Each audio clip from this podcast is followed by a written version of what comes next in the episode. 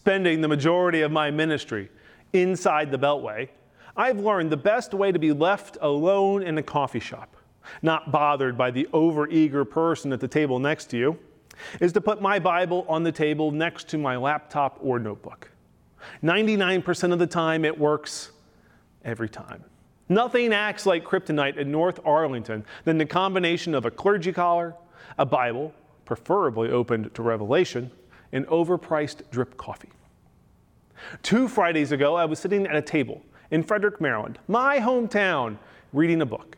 I had my typical out in the field work setup that usually garners me great success in Arlington, minus the clergy collar.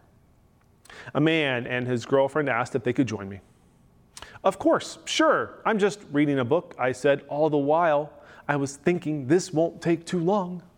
I flashed the cover of the book their way, The Ninefold Path of Jesus by Mark Scandrette. Bam! Kryptonite. I was thinking they would say, We'll let you be. After I had deployed what always worked in Arlington 99% success rate, remember that.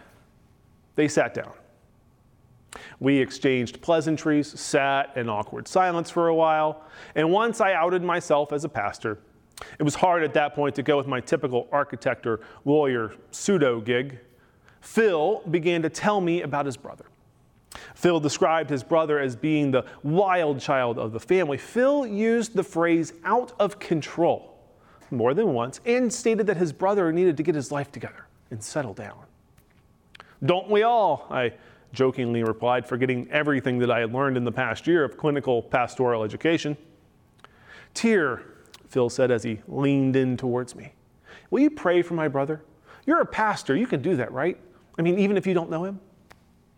Well, I do know a little about him from you. Of course, I'll pray for him. If you don't mind me asking, Phil, what is your brother's name? His name is Jesus. David was finally able to rest.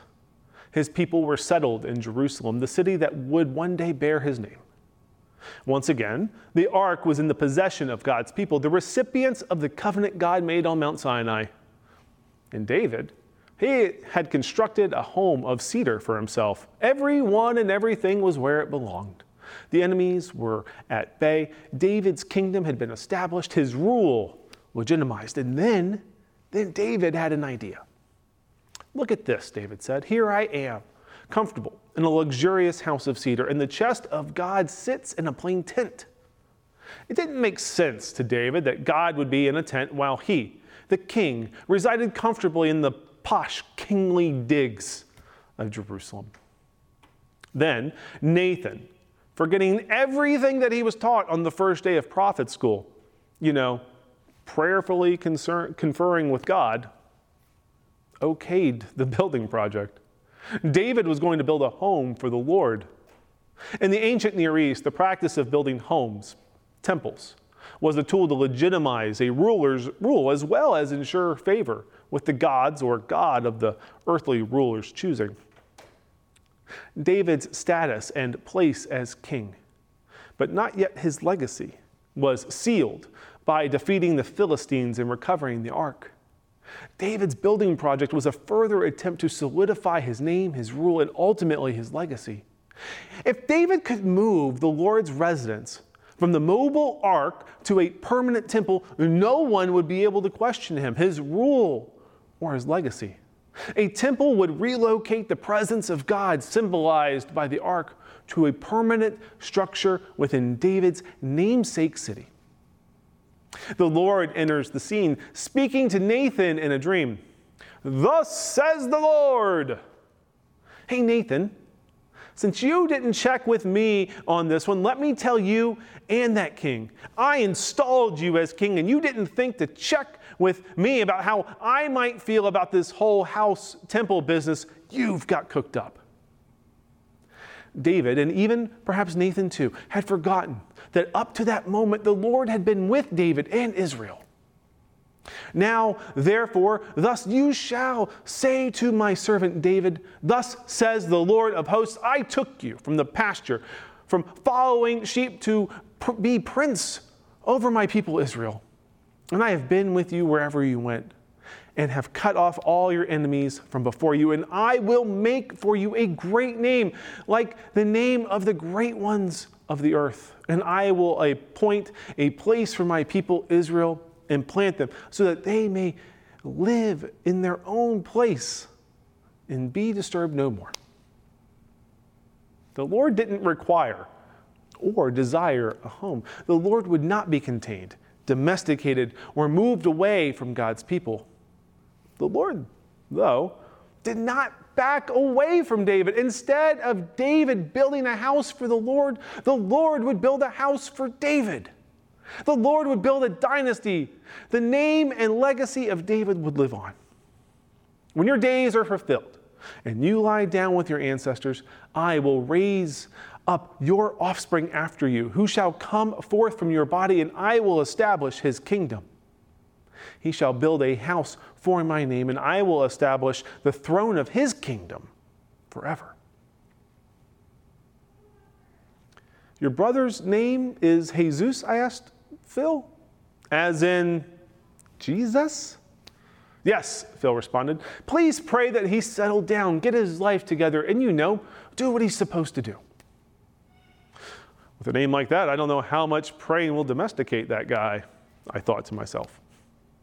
Of course, I will pray for your brother.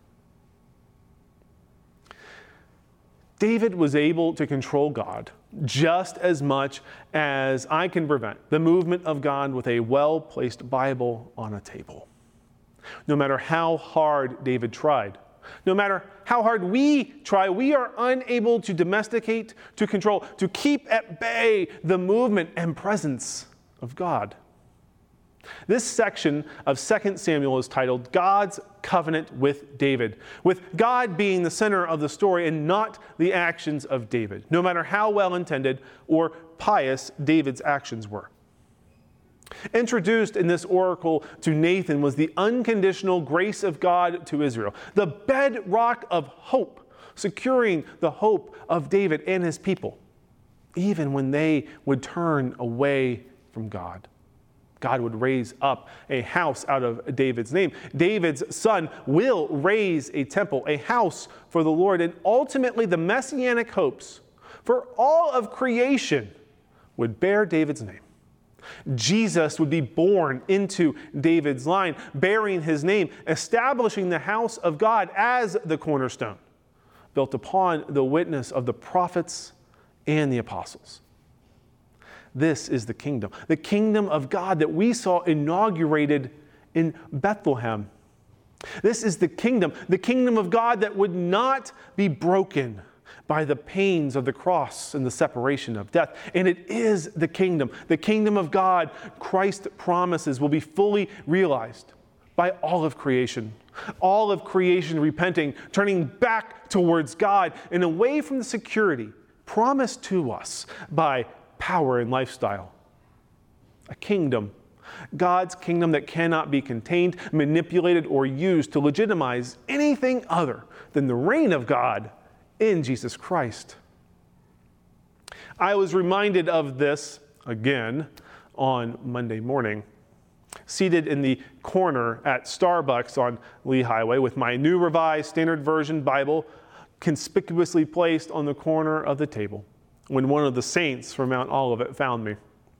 I was not called out by title. There was no, hey, Pastor Tier, atop the sound of coffee grinders and people demanding to speak with the manager. Rather, a subtle reminder that the church, with, along with all of creation, is joined together, inseparable, in a growing temple. We are a house of the Lord. Christ is with you, Christ is in us, in you, in word and sacrament, so much so that the Lord cannot be controlled and will always be with us. I offer it to you in the name of the Father, Son, and Holy Spirit. Amen.